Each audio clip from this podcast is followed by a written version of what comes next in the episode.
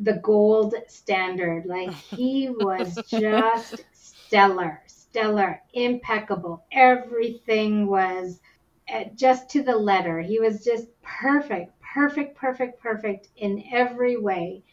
Very little fault.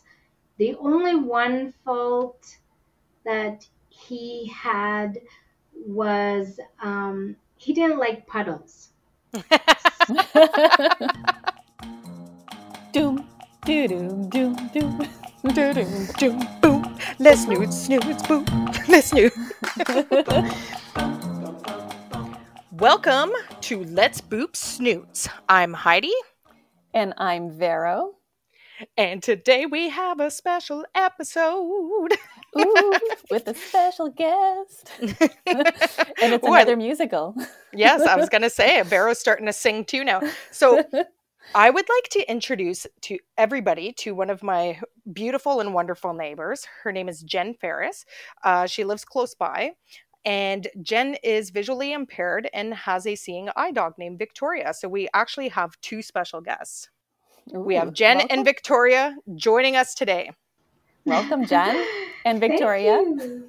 Thank you, both of you. It's great to be here with you and share my experiences of having a service dog. Or yes, well, everyone said service dog. I say guide dog, but I'm I'm, I'm sure there's lots of different terms for them, right? Y- yes.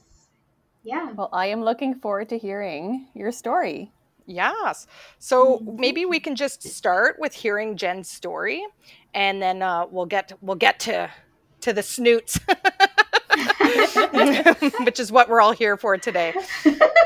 But uh, do you want to just tell us a, a bit about yourself, Jen? Sure. Thank you. So.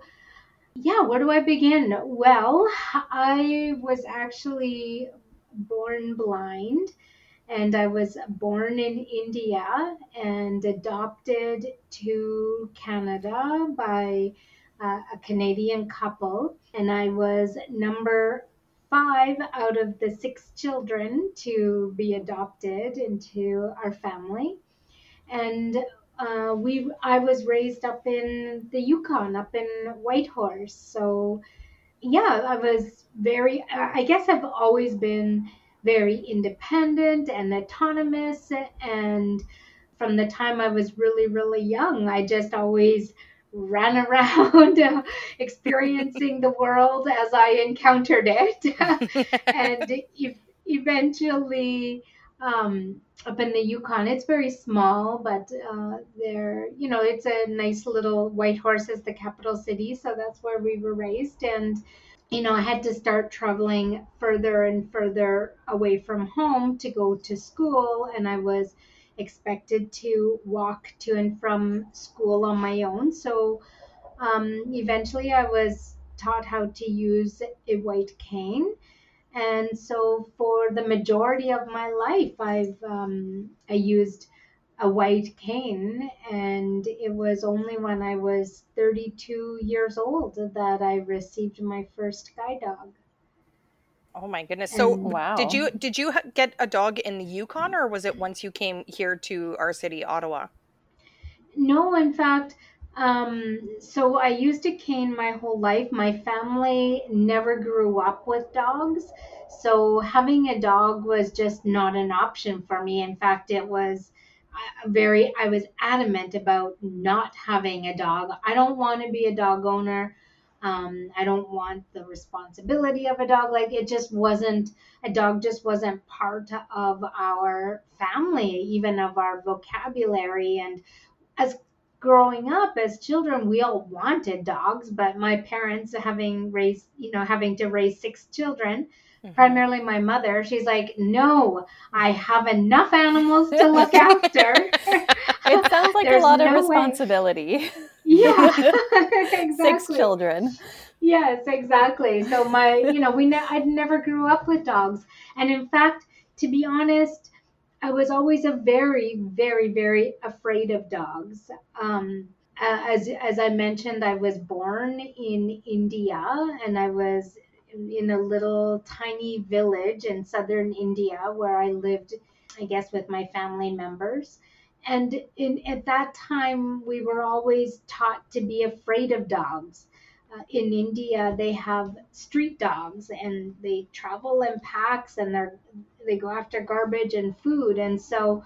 Uh, grow well um not growing up because but being in india we were just always taught to be afraid of dogs so i was always afraid of dogs my younger sister who was also adopted from india was afraid of dogs. And always always since we were young like we've always been well i have and my younger sister has always been really terrified of dogs. In fact my younger sister is so terrified of dogs that even if one came into view she would practically climb my father as though he were a tree you know because she was just so afraid so, how does one that is so terrified of dogs end up with a, a dog as a, as a support animal? Or oh yeah, so that's that's that was it. That's you had asked me that question. So, and in fact, so yeah, so I wouldn't a dog just wasn't ever part of our, my vocabulary. I was 18 years old. I moved out of my parents' house. I went to the Yukon College. I lived in the Yukon for a couple of years raised money to go off to university. I, I moved out to Victoria where I did my university degree, my bachelor's degree, my master's degree. And I was, I took a break in between.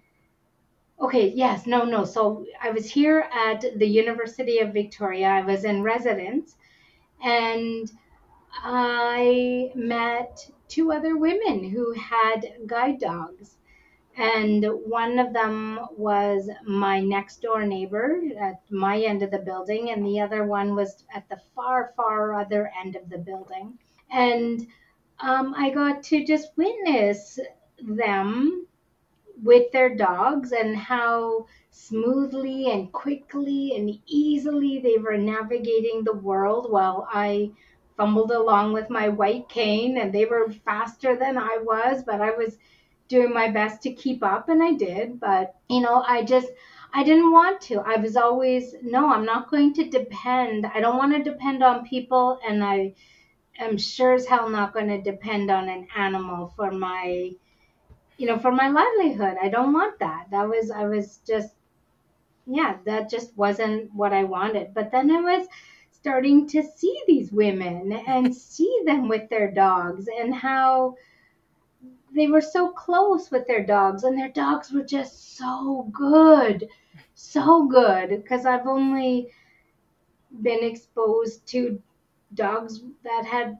horrible manners and just were not well behaved and like i don't want to have to deal with that. Like i'm deep into my studies. I can barely afford to feed myself. I don't want to have to also deal with a dog and bad behavior dogs and you know, pay for everything that a dog. But then I was witnessing these women and they were just so independent and very autonomous and they were always interacting with people and people came up and just were interacting with them because they had these beautiful beautiful animals and just they were navigating so smoothly, so effortlessly, I, so I find that so surprising, Jen, that like a dog like um helps you navigate the world faster than than the the the stick does.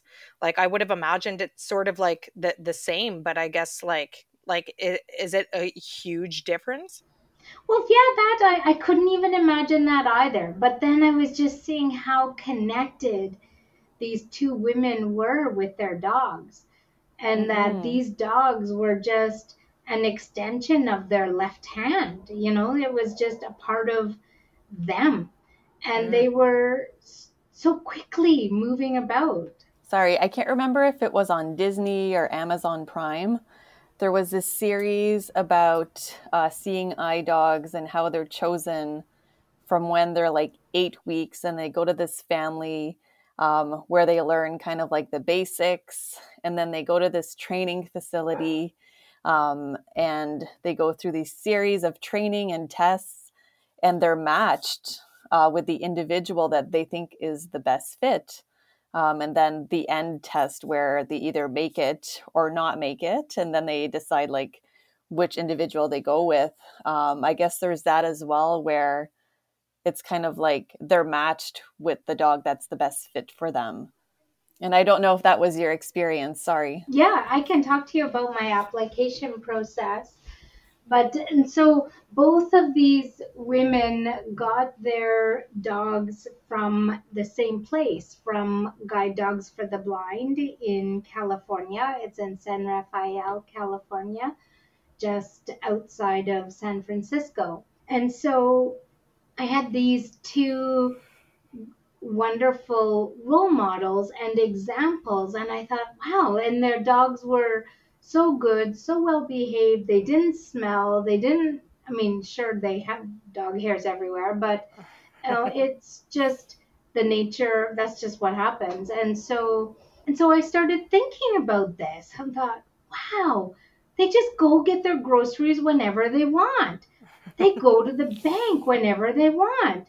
They don't need to be shown a route 10 times before they get it. The dog and they just know where they're going. And I thought, there's something to this. But then, how badly do I want a dog? And so, this is like I'm 19 years old, or maybe 20 years old when I'm encountering these women.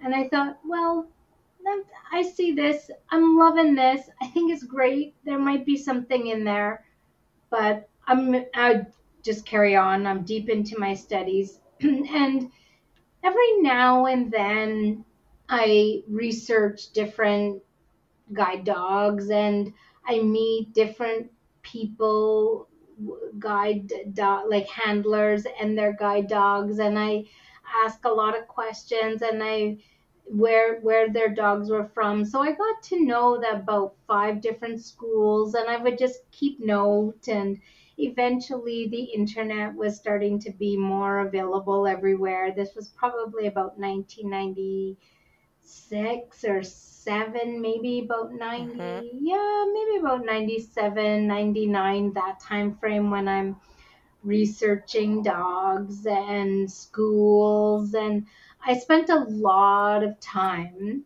just really seeing and researching and do I want a dog and how how are the dogs trained and how do they match the the person with the dog and what is the expense and how am I going to manage the dog? How do I manage myself? And am I going to get over my fear? And you know just all of this and so yeah for years and years and years i just spent researching and watching other people with their guide dogs and really thinking more and more that this could be an option for me.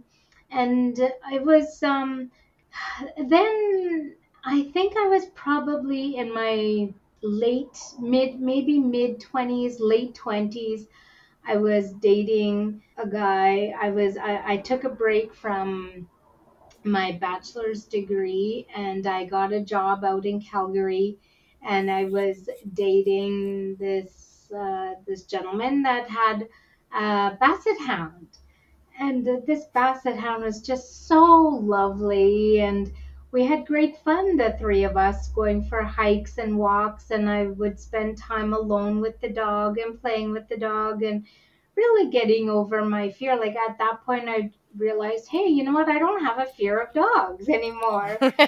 And, did, what about the howl? Did that basset hound have a howl? He had a howl. Oh yeah I would like to see the Basset Hound hike. oh, Me too. That was just so fun. And uh, we just went everywhere and just, yeah, the dog would go into, well, it, I, I just saw how much more active we were because of the dog. Mm-hmm. And I thought that was really great. And I thought, you know what? There's really something to this.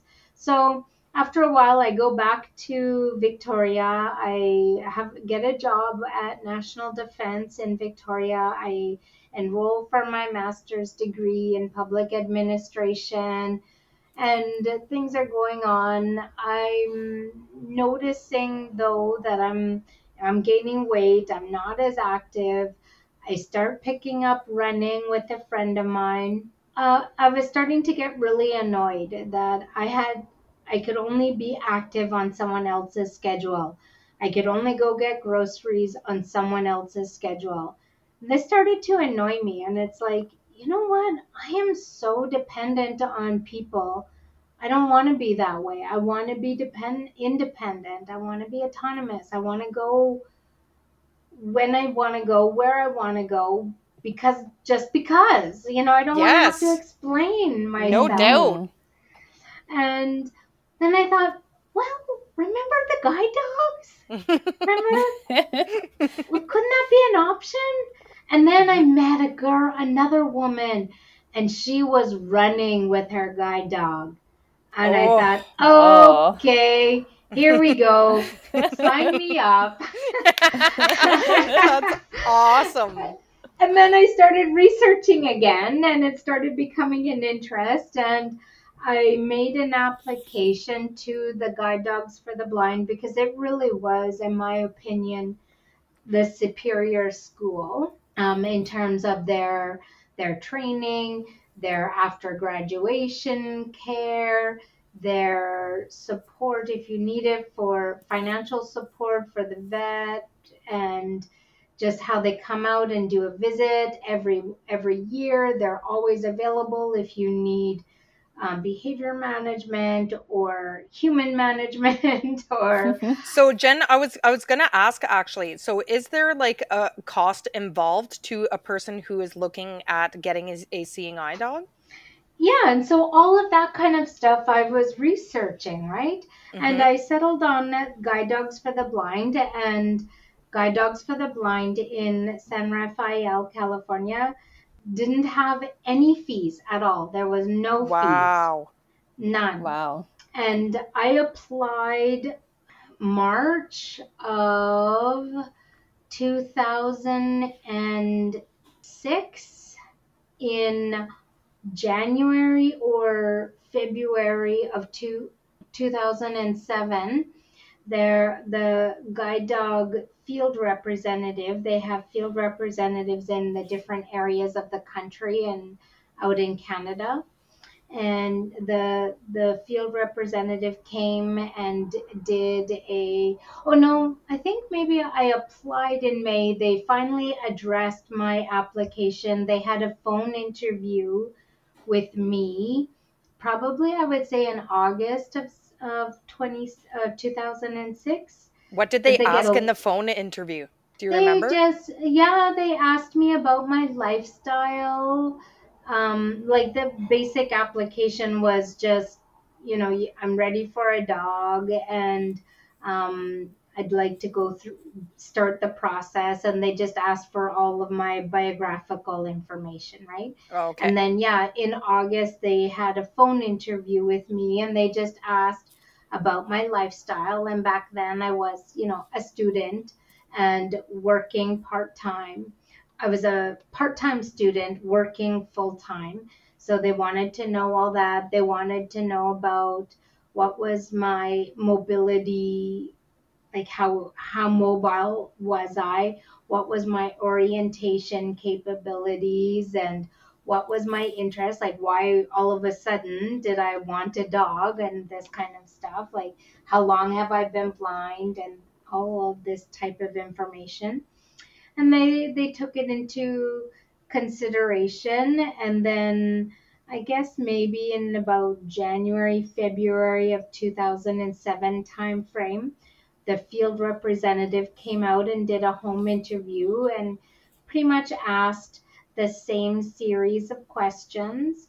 And then we went for a walk, and I grabbed my white cane, and he he just observed me and my my speed and how well I navigated around like street crossings and around objects that I encountered and how well did I know my area? How familiar was I with my environment and this kind of stuff?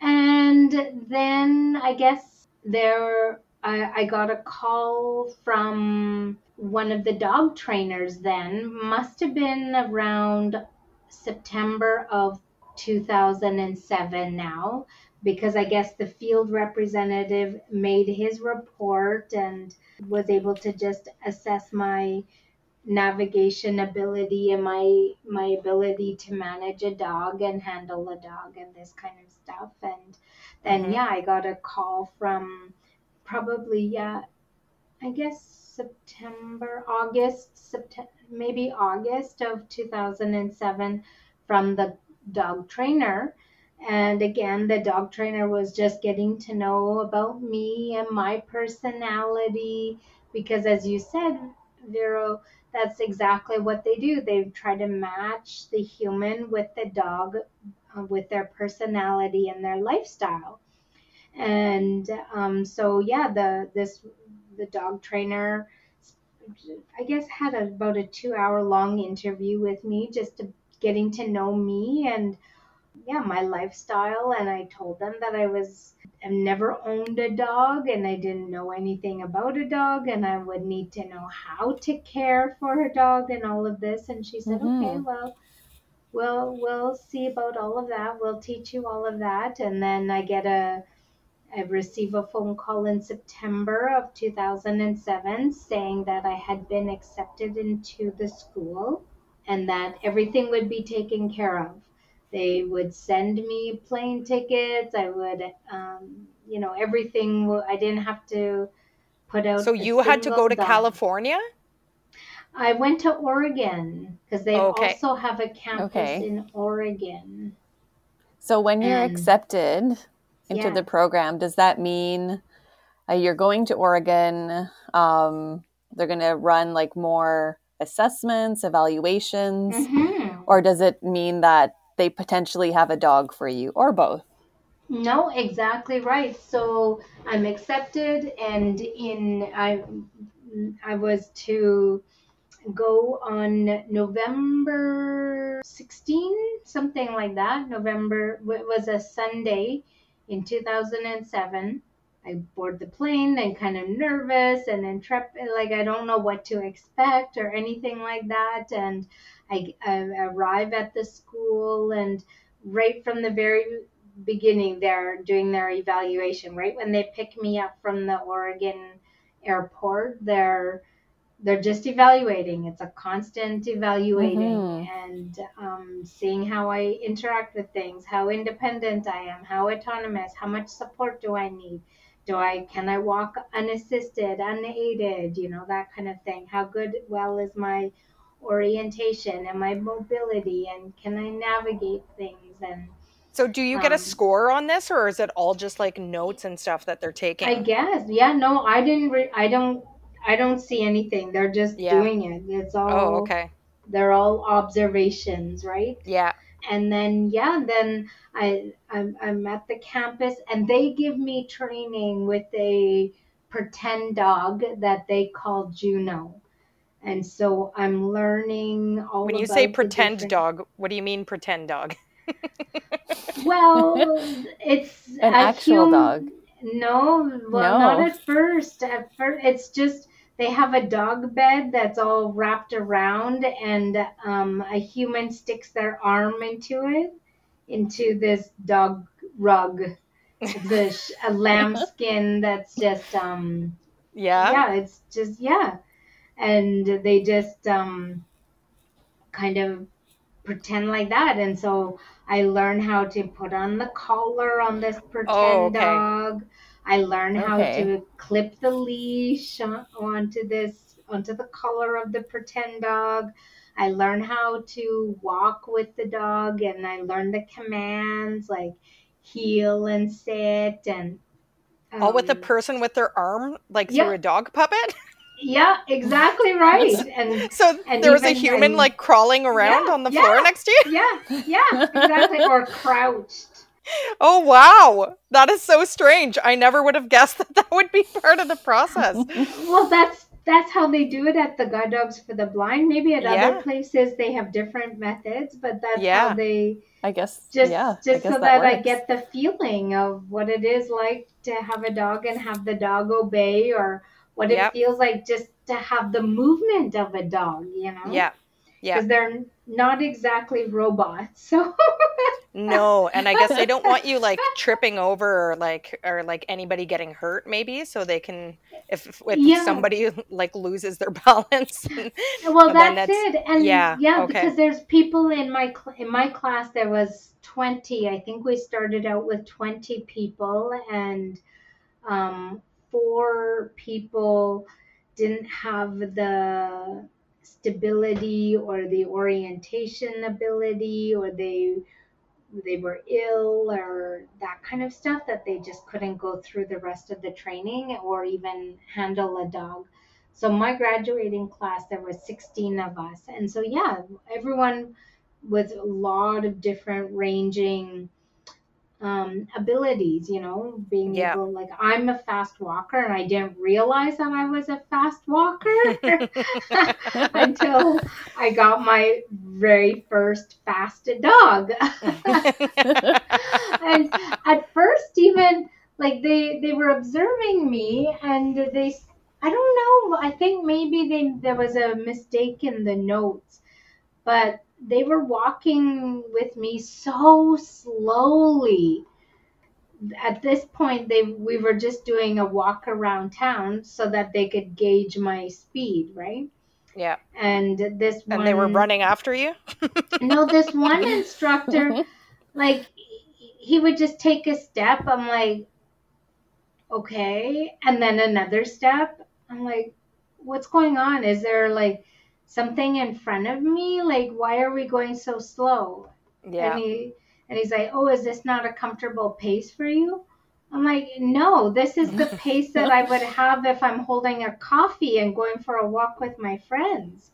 And he's like, oh, well, show me how fast you would walk normally then. And so, like, I pushed him and we walked at my comfortable pace. Mhm. And he's like, oh, okay, well, that's a lot faster than what we expected. I'm like, yeah. So, Thursday, American Thanksgiving, I think it would have been November 19 or November 21. I always get those dates mixed up.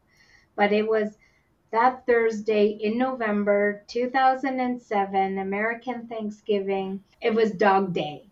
Everybody was so excited because it's Ah. Dog Day. I've now gone through five days of human to human training Mhm. and training like they were training me on expectations and the commands and getting the motions the feel of a dog oh yeah there was one time where they brought in a whole bunch of puppies like um they were Oh. they were year old dogs that were getting ready to go into their formal guide work training Mhm. so they were just recalled back from their puppy raisers Yeah. and so that was exciting to see all these puppies. They were still all wriggly, but still very well behaved.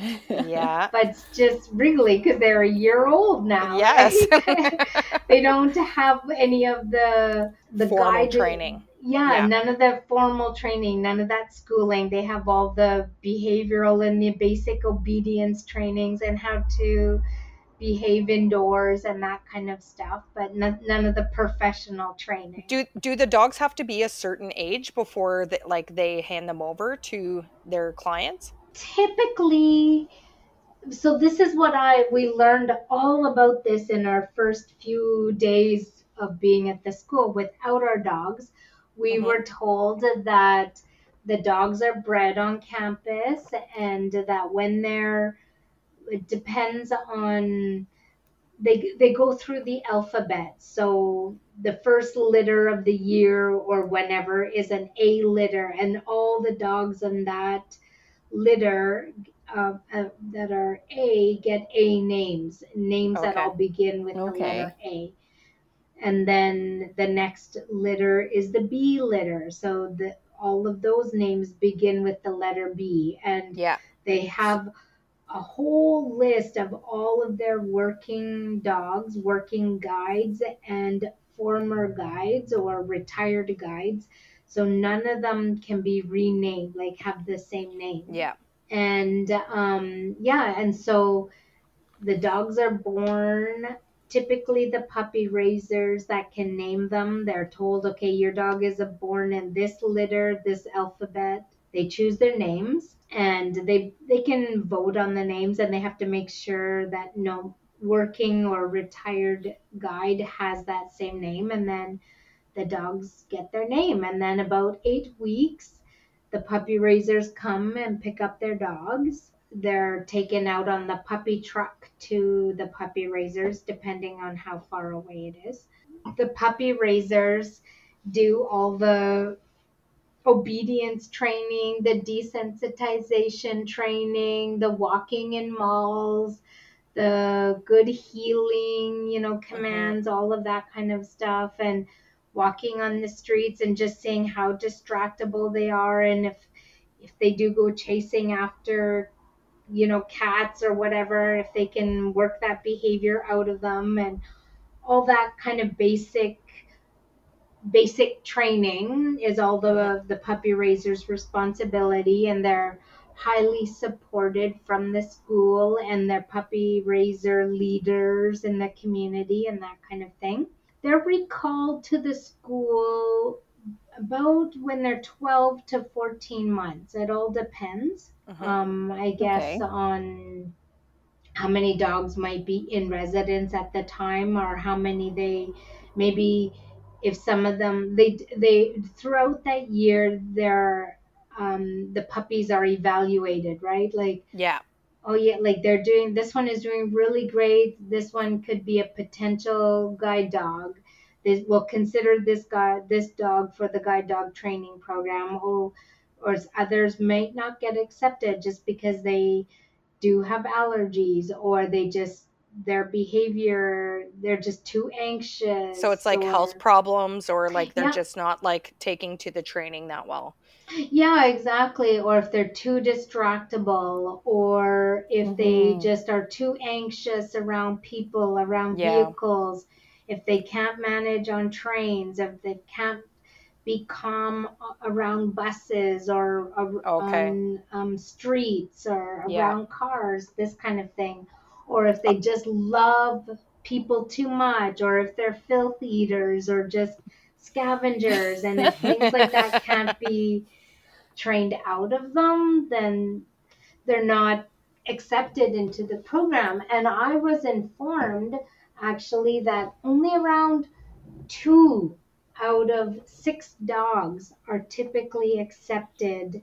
Well, maybe four to five out of the six dogs could be accepted into training, but only about two actually get paired up with um, with a partner at the end. Okay. So it's a very small number, like twenty percent, and so I when I learned about that, like it makes me feel just how honored and special and privileged I am knowing how much training because there's when everything is said and done there's probably about $80,000 worth of training and vet bills and food mm-hmm. and I imagine there's a lot of like when you receive your dog obviously there's a lot of trust um, in that dog and that training have you ever felt um, either Victoria or if you've had a previous guide dog, them like slip a little bit. Yeah, my first dog I got in November 2007. His name was Clipper. He's a male yellow lab, and he was the gold standard. Like, he was just stellar, stellar, impeccable. Everything was uh, just to the letter. He was just perfect, perfect, perfect, perfect in every way. No, you know, there was very little fault. The only one fault that he had was um, he didn't like puddles. so we were living in Victoria, and I brought okay, this yeah. home in December, like in the peak of rainy season in Victoria, and he doesn't like puddles and he did everything to avoid puddles because that's again part of his training, I guess. So the one bad thing is he was taking me out into the middle of a five, six lane traffic. Oh no, Oh. Clipper, no. Clipper, lanes no. of traffic to avoid puddles. So that was uh, quite a bit of training. I had to retrain him that no, you got to go right through it. It doesn't Yeah. matter that you do not go into traffic to avoid puddles. So So j- just to recap, so you reached out in 2006 to this organization. So it was, I want to say, about a year and a half, but from yes, uh, uh, like reaching out to getting your dog. Yes. So so you went to Oregon where they had a second facility. Yes, You went yes. through all the the human training, and then you had the dog day where like um you had one like introduction to the puppy dog. You had a puppy swarming, yes, we had a puppy swarming. Yeah, And- and, that was and- so much fun. and then dog day was like they did they choose the dog for you or or so that you knew you were getting Clipper. No, I didn't even know. And in fact, they didn't even know because it was the morning just before noon. It was around 11:30 is when maybe 11 o'clock is when I went for the walk with the instructor when he he was testing my speed Mhm. because he wanted to know how fast I wanted to walk. Yeah. So, because they had a dog all picked out for me based on my personality, based on my lifestyle and the work and everything else, my work, my school, all of this kind of stuff. And then at 11:30 or quarter to noon or whatever it was, they had a sudden switch. And I didn't know, but they did tell me at lunchtime. They came and visited us at our tables and they said, Jen, you are going to get a male yellow lab and his name is Clipper. And I thought, oh, okay, that's interesting. and then and we all finished up lunch and they all asked us to go back to our rooms and wait for us and when we hear a knock on their our doors we will know that one of the trainers or instructors is there with our dog and we want they had asked us to just calmly open the door quietly invite us in and go take our seat and so that's what I did. This sounds exactly like the series I watched. That's exactly what happened. I wonder if it's Yeah. that. Um, you might them. have seen the the pick of the litter. Oh, I, yeah, that's what it is. Yeah, and that's what it's called, and that is the guide dog school where I got both of my dogs. That's guide Okay. dogs for the blind, and yeah, they they're the ones that made that that documentary. So Victoria is from there too, Jen. Yep, yep. Victoria's from that same school, except she she was the California or San Rafael campus, and I got Okay. In at the um, Oregon one. Oregon campus. Yeah. So yeah, so then I I go and sit down. I invite them in, and I sit down, and they hand me over the leash. Like I give, oh no, yeah, no, they give the leash over to me, and they say, "We want to introduce you to Clipper," and they put the leash in my hand, and then I I just went and touched him and petted him, and he was is so excited because he's mm. like, this is the first time he's out of the kennel. And so he's getting to be petted by a human again. You know, it's just, he's out of the crate and everything. And so he's just so excited. And he's like rubbing up all against me and just like turning over on his belly or over on his back, wanting his belly rubbed. And so I'm just getting to know him. And then the instructor says, okay, you know, you've got to meet your dog now. Have him sit quietly so that we can have a bit of a chat. And I, so I did. I collected myself. I asked him to settle down, and he sat and he lay down quietly beside me with just the two commands. And and she, the my the, my instructor, explained his coloring and his eyes and just how how big he is and his weight and all that kind of thing and then she left. She's like okay well welcome to your dog and i'm going to leave you and let you two get acquainted. And then she left and i just played with him and petted him and uh, just walked up and down the hallway with him so I'd get a feel for what it was like to walk a real dog, you know, not a, a pretend dog. and I just wanted to know what it was like. And So did you walk him like harness on and everything? Like you geared him up and then okay.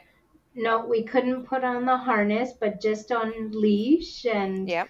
I walked, I heeled him up and down the halls and just um, tried to practice the different commands, like the sit and stay command and heeling command as we were walking. I have a silly question. Hmm Since we were talking about weather and Clifford avoiding puddles, Yes. when you're receiving a dog that was trained in California, yes. you're bringing, for example, Victoria, and you're bringing Victoria to Ottawa hmm where there's snow. hmm Is it difficult? Is there is this a big change for her? Like Well, orienting yes. herself like with the curbs and not being able to see those things? Yes, exactly. And it was a big thing for Clipper also. So thankfully, um, when I did finally, I, I, I was at the school for about four weeks in total. And after three weeks, I graduated with my dog and I got to bring Clipper home to my environment in, in Victoria. And there's no snow there, but there is a lot of rain. And we lived in Victoria for about three years until 2010. And in May of 2010, we moved to Ottawa. So thankfully, he we got to know the environment, my neighborhood, and the grocery stores and banks, all the routes to these places without snow. So when snow did come, thankfully Clipper knew all the routes to my places that I needed to go and to the bus and everything like that without the snow. So he knew where the curbs were. And Okay. the poor guy, like the first year that we were here, like there was massive snowbanks. Like the snowbanks were a taller than my waist at some places, you know? so he couldn't see around them. He couldn't, he obviously can't see over them. So Yeah. that was really hard, but he just did the best. He was just so good. He was just impeccable, very, very stellar with his jer- job. He took his job so seriously. Like his work ethic, I think, puts most humans to shame with just and, No and he was so proud to work also and even even uh, my my my master's photographs my graduation photographs he was so proud like he looked more proud than i did Was he in your photos? Was he in your Yeah. photos? yeah yes. Did he have a Yeah. cap and gown? Tell me he had a cap and gown. he didn't Ah! he, wa- he was in my photos but um so yeah but then he you know because he he that's he's too dignified for a cap and gown. Yes, absolutely. victoria would love it but not clipper he was so regal. Like he looks he just looked like he was royalty on display and so yeah and, and so but so yeah so his work ethic was just so stellar. Always always spot on he never needed correcting in his work at all except for that one with the puddle instance but then Yeah. he got accustomed to the snow and he you know he did very very well in it and yeah. these dogs are meant to be really flexible and adaptable right and so Yeah. You did mention uh, they do send somebody yearly. yes Is yeah. that for like if they need some training, kind of like maintenance or tune up?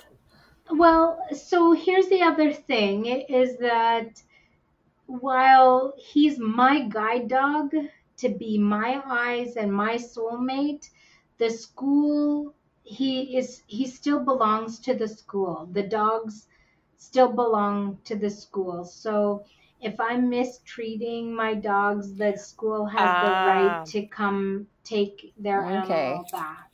Yes. Okay. Um, or if he's sick, if the dogs get sick, then the school will take them and care for them.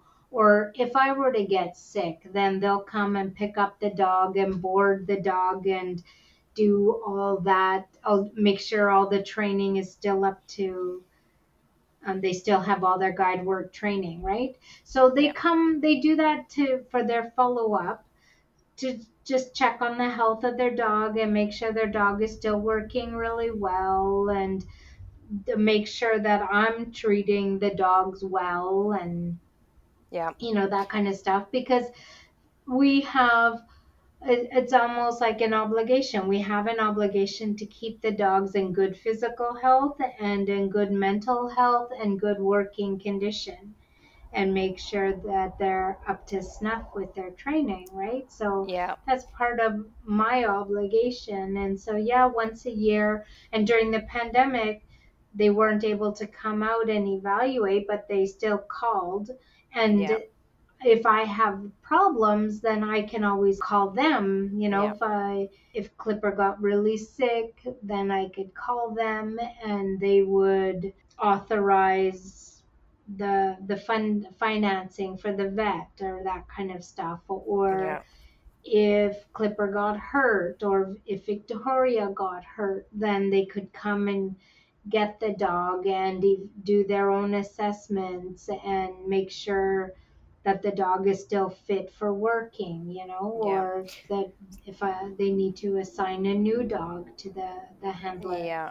So Jen, well, I, th- I think we're gonna have to have you back for a second visit because we're we're running a bit out of time. But I, I- we will so ask. Sorry. No, don't be Don't be sorry. sorry. We're gonna have to have you back again because I have like so many more questions. I find whenever you start talking to somebody about like content, there's just more Mhm. and more and more questions. So we'll definitely have to have you back again. But I have one last question for you, and then maybe we'll we'll wrap it up. And Mhm. um, my question is just are you glad you made the decision like how did clipper change your life for you like were you just like yes this is exactly how i wanted it to be or were there challenges where you're like oh like i'm not so sure tell us about that so I fell in love right at the beginning. and of course, I, I, I cannot imagine my life without a dog in it. And the Same. when I when I made the decision, I had to retire Clipper because of his eyesight. Like he was uh, almost 11 years old, which he, he's just, he was just in really good health, and so he was able to work that long. But the doctor was saying, you know, his eyesight was um, he was starting to develop cataracts, and he didn't want Clipper to have to work through a second winter with these cataracts. So I would have to retire him. And so, yeah, I mean, there's no way I was going to not be without a dog in my life. Of course, I made the plan for his Clippers retirement, but it also meant making another, a second application for a second guide dog. And so there was just no way I was going to be living my life without a dog in it. And the two weeks where the between where I retired Clipper and when I went to California to get Victoria was the most loneliest, saddest, hardest Oh, Heartbreaking. two weeks of my life. And I just cried and cried and cried and cried. And I just missed him so much. Like, even still, I miss him. Oh yeah for sure Yeah. And he did die. He passed away in December of 2020.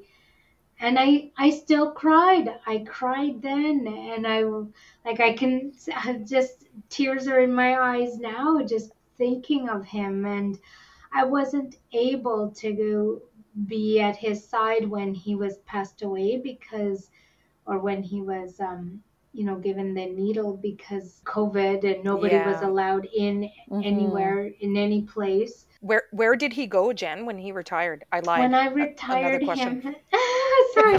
So when I retired him, he he I had somebody in mind actually in our neighborhood, and it was going to be the perfect retirement because she worked at a seniors home and her dog died and she got a puppy and it was no longer the right situation to retire an 11 year old dog with a puppy Yeah, yeah. and one that was so much work for this other person right the puppy was just way more than what she could handle and then to have a yeah. another dog, an older retired dog. So I had to make a very quick decision. I didn't know what I was going to do. And I actually phoned my vet and I told the vet, I said, you know, my retirement plans for Clipper fell through. And if somebody w- wants a really well behaved older dog as great companionship, you know clipper is available and all i ask is that i have that opportunity to interview. And um, one of the vets actually at my vet at the animal hospital where i take uh, the dogs phoned me up and said my mother is in her 80s she needs somebody you know she needs a dog that she can walk and be responsible for. Would you consider retiring clipper with my family. And i said well I, sure why not? You know like That sounds could perfect. i provide for her better? Like Yeah. she's living out on a lake and so clipper was out in cottage country.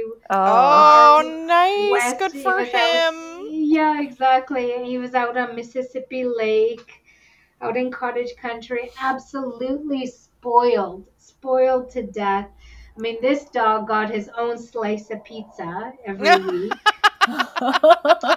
And it would never be what he would never ever have that with me. I would never give him a piece of pizza, especially of his own. But you know, Yeah. they loved him, and I just was so fortunate that they loved him as deeply as I great. loved him. And Yeah. so even the times that I went out to visit Clipper, he was getting so old that I didn't recognize him anymore. Yeah. He was very, very hugely overweight. His fur was not, it was very much country fur, not city slicker dog. And, um, well, he had a very different smell about him, like just a country dog, you know? Yeah. So yeah. yeah. the only thing the only reason I recognized him, the only way I could recognize him was because he would his spot was always right at my left hip, his right shoulder at my left hip. Mhm. And that's where he was. That was his spot. That was always his spot. That was always going to be his spot Yeah. and he would even nudge out Victoria, who was on leash, so that he could have his spot right beside me. He's like, Oh, move my over, God. little one. Yeah, exactly. Like, get out of my spot. That's my spot. And so, as sad as it was that I couldn't be with him Mhm. uh, when he passed away, I I will always remember him, his right shoulder at my left hip, always there, always Yeah. available, always ready for when I need him. And that's just, you know, I can't ask for a sweeter memory than just knowing that he's always there. He's Yeah. always Yeah. there for me right when I need him Yeah. and always, you know, Yeah. always ready. Always Well, what that, it's a very sad note to end on, but at the same time, I think that answers my question about how you feel about service dogs at your Yes. side. yeah. And they do, they steal our hearts. And like Yes. like I said, we will definitely have to have you back again because I have like so many more questions. Me too. And um, thank you, thank you so much for your time today, Jen. And um, yes, we'll, we're just gonna have to book another date if you, if you don't mind. I don't mind. I don't want to hijack your podcast about this. Isn't my show. anytime, anytime, anytime. All right, is that a wrap for today? That's a wrap. Thank you, Jen. Thank you, Thank Jen. Thank you, ladies. Thank you so much for having me, and I'd be happy to come back if it adds value to your audience. I appreciate the opportunity. Absolutely. Absolutely. Yes. All right, tune in next week on uh, Let's, Let's Boop Snoots. Snoots. Boop.